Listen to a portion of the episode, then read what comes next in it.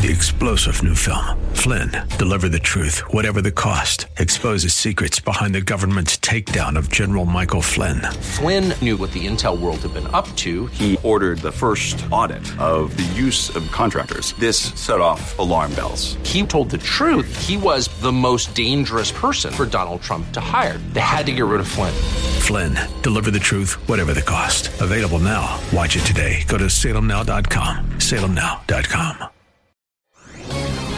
This is Carol Platt Liebau for Townhall.com. Congressman Ilhan Omar came to America by way of a Kenyan refugee camp after fleeing civil war in Somalia. Given her history, you'd think she would treasure this country for all that makes it so unique and special. Apparently not. In a recent tweet, Omar equated the United States to Hamas, a registered terrorist organization.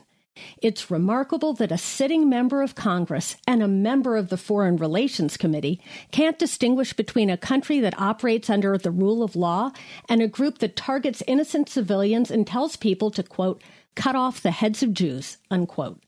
Despite objections from Jewish Democrats to Omar's ugly remarks, House Speaker Nancy Pelosi has been careful to make it clear she herself is not rebuking Omar.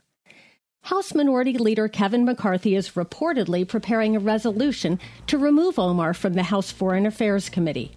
It will be interesting and oh so revealing to see how many Democrats support it. I'm Carol Platt Liebau. The Pepperdine School of Public Policy, America's unique graduate program for leaders. Learn more at publicpolicy.pepperdine.edu.